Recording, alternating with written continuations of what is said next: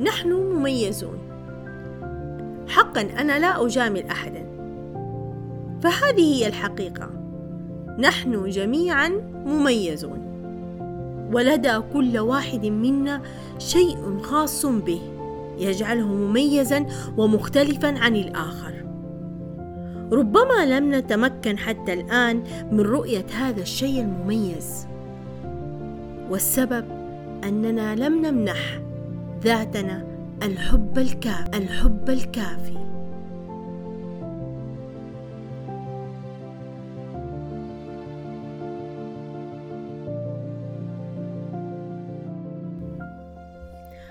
لحظة أنا لا أمزح.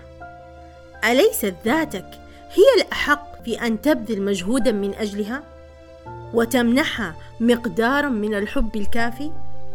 أليس هذا صحيحا؟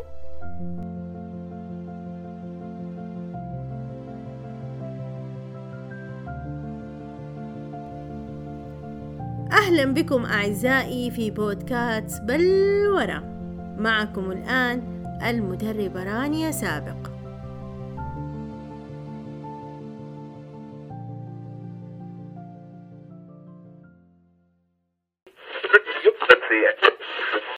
اصنع لنفسك يوما جميلا. إياك أن تنتظر جمال يومك من أحد.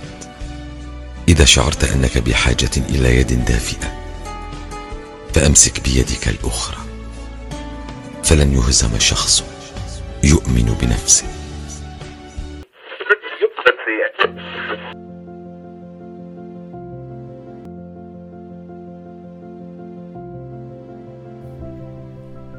ذاتك هي التي معك بكل خطوة.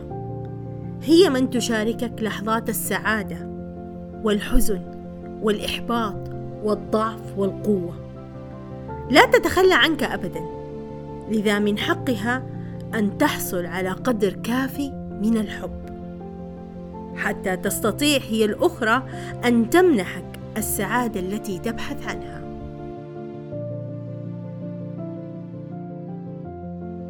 قبل فترة من الزمن طرحت سؤالا عن حب الذات.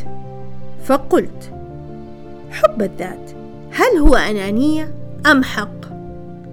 فكان جواب البعض أنها أنانية بحتة.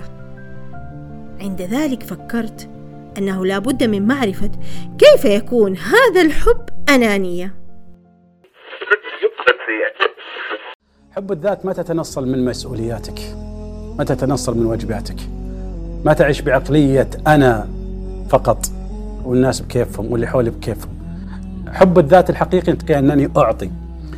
لذلك أنا أقول في الجملة حب الذات أني أدي واجباتي أنني أعطي أنني أحترم الآخرين.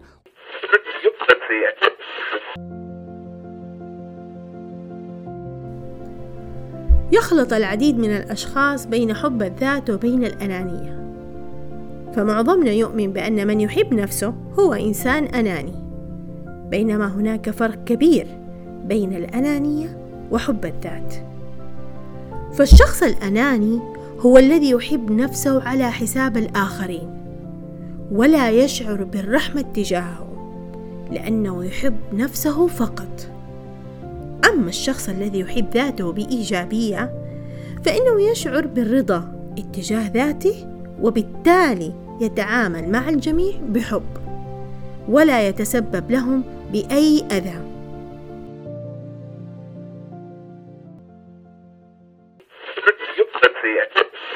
قيل للسعادة أين تسكنين؟ قالت أسكن في قلوب الراضيين. أعظم نعمة ممكن يمتلكها الإنسان في حياته هي نعمة الرضا. الرضا بيخلي قلبك كده مرتاح ومطمن ومبسوط. في جملة عظيمة كده بتقول فتش عن السعداء من حولك ستجد الرضا حتما في أعماقهم. فيا خالق السعادة ارزقني فيضا منها.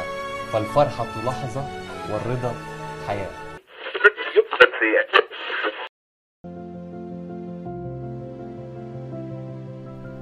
من أهم الحالات التي على الإنسان الوصول إليها هي حالة الرضا. هذه الحالة التي تجعل الإنسان يترفع عن الأمور التي لا تناسبه وبالتالي سيختار لنفسه الأفضل. فالبعض منا يبحث دائما عن الكمال والمثالية ولا يقبل بغير ذلك.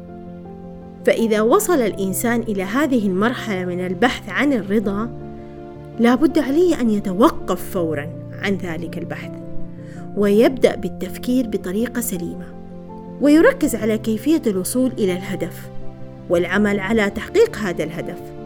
فيكون هناك تقدير للجهد المبذول الذي يولد شعور الاعتزاز والثقة بالنفس والقدرة على الاستمرار بشكل أفضل.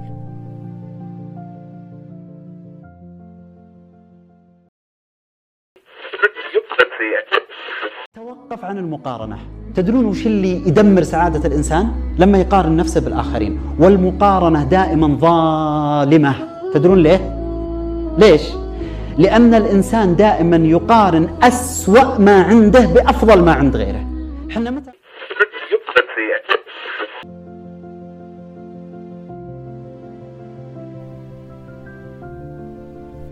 يتفاوت البشر بين النجاح والفشل.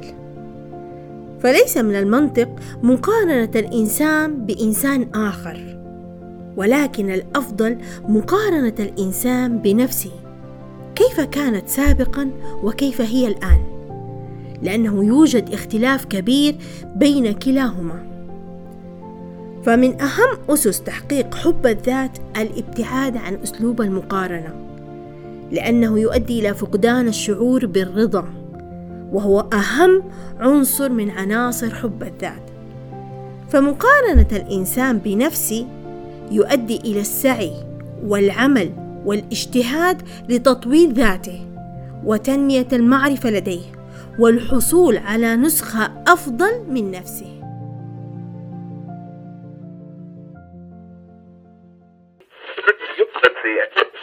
كثير من الأشخاص ما يعرف متى يقول كلمة لا في حياته أما بسبب الخوف أو بسبب المجاملات. السؤال هل تريد تبقى تقول كلمة نعم لكل من هب ودب وتجامل في حياتك؟ المشكلة أنك أنت لما تقول هناك من ينظر إلى كلمة لا على أنها كلمة صعبة وقاسية وفيها الكثير من الأنانية. في حين أن كل ما في الأمر أنها عكس كلمة نعم ليس إلا. فصعوبة كلمة لا تعتمد على ما نعتقده من هذه الكلمة. كما أننا لو نظرنا إلى كلمة لا من وجهة نظر الآخرين فيكون ذلك بسبب أننا لا نستطيع أن نتحكم بهم أو أن نتحكم بتصرفاتهم وعندها نحاول إرضاء الآخرين. فنصاب بحالة من التوتر والضغط النفسي ويكون أثر ذلك على المدى البعيد. لذلك لسنا مضطرين لقول نعم دائما. فامنح نفسك إذنا بأن تقول كلمة لا أو أن تأخذ الوقت الكافي للتفكير في قرار معين قبل أن تقول كلمة نعم.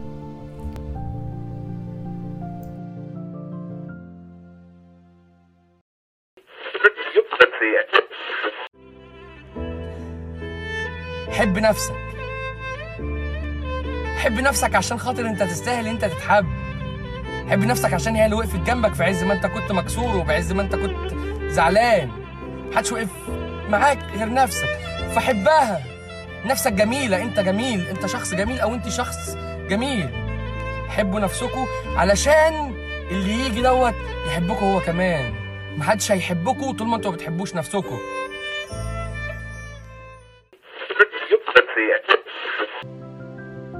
يوجد في حب الذات سر خطير. وهذا السر من أسرار السعادة وهو إذا لم تحب ذاتك فكيف لك أن تحب الآخرين؟ حب الذات هو احترام الإنسان لنفسه وتقبله لذاته كما هي.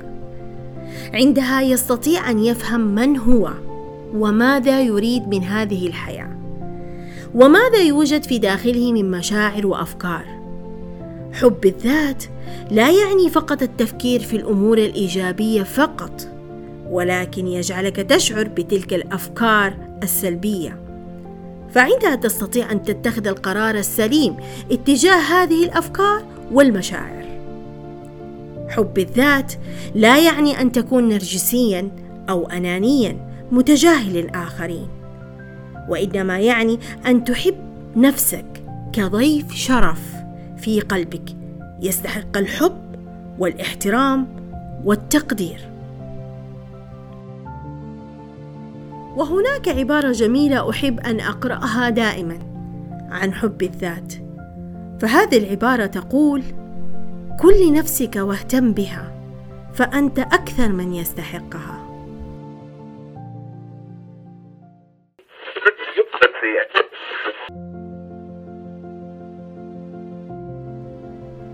ختاما ولا ختام للنجاح. كان ذلك نموذجا مبسطا لما أودعناه لكم من الكلمات.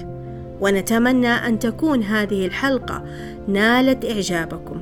ولا تنسوا دعمكم لبودكاست بل ورا فهذا يحفزنا دائما على الاستمرار والعطاء.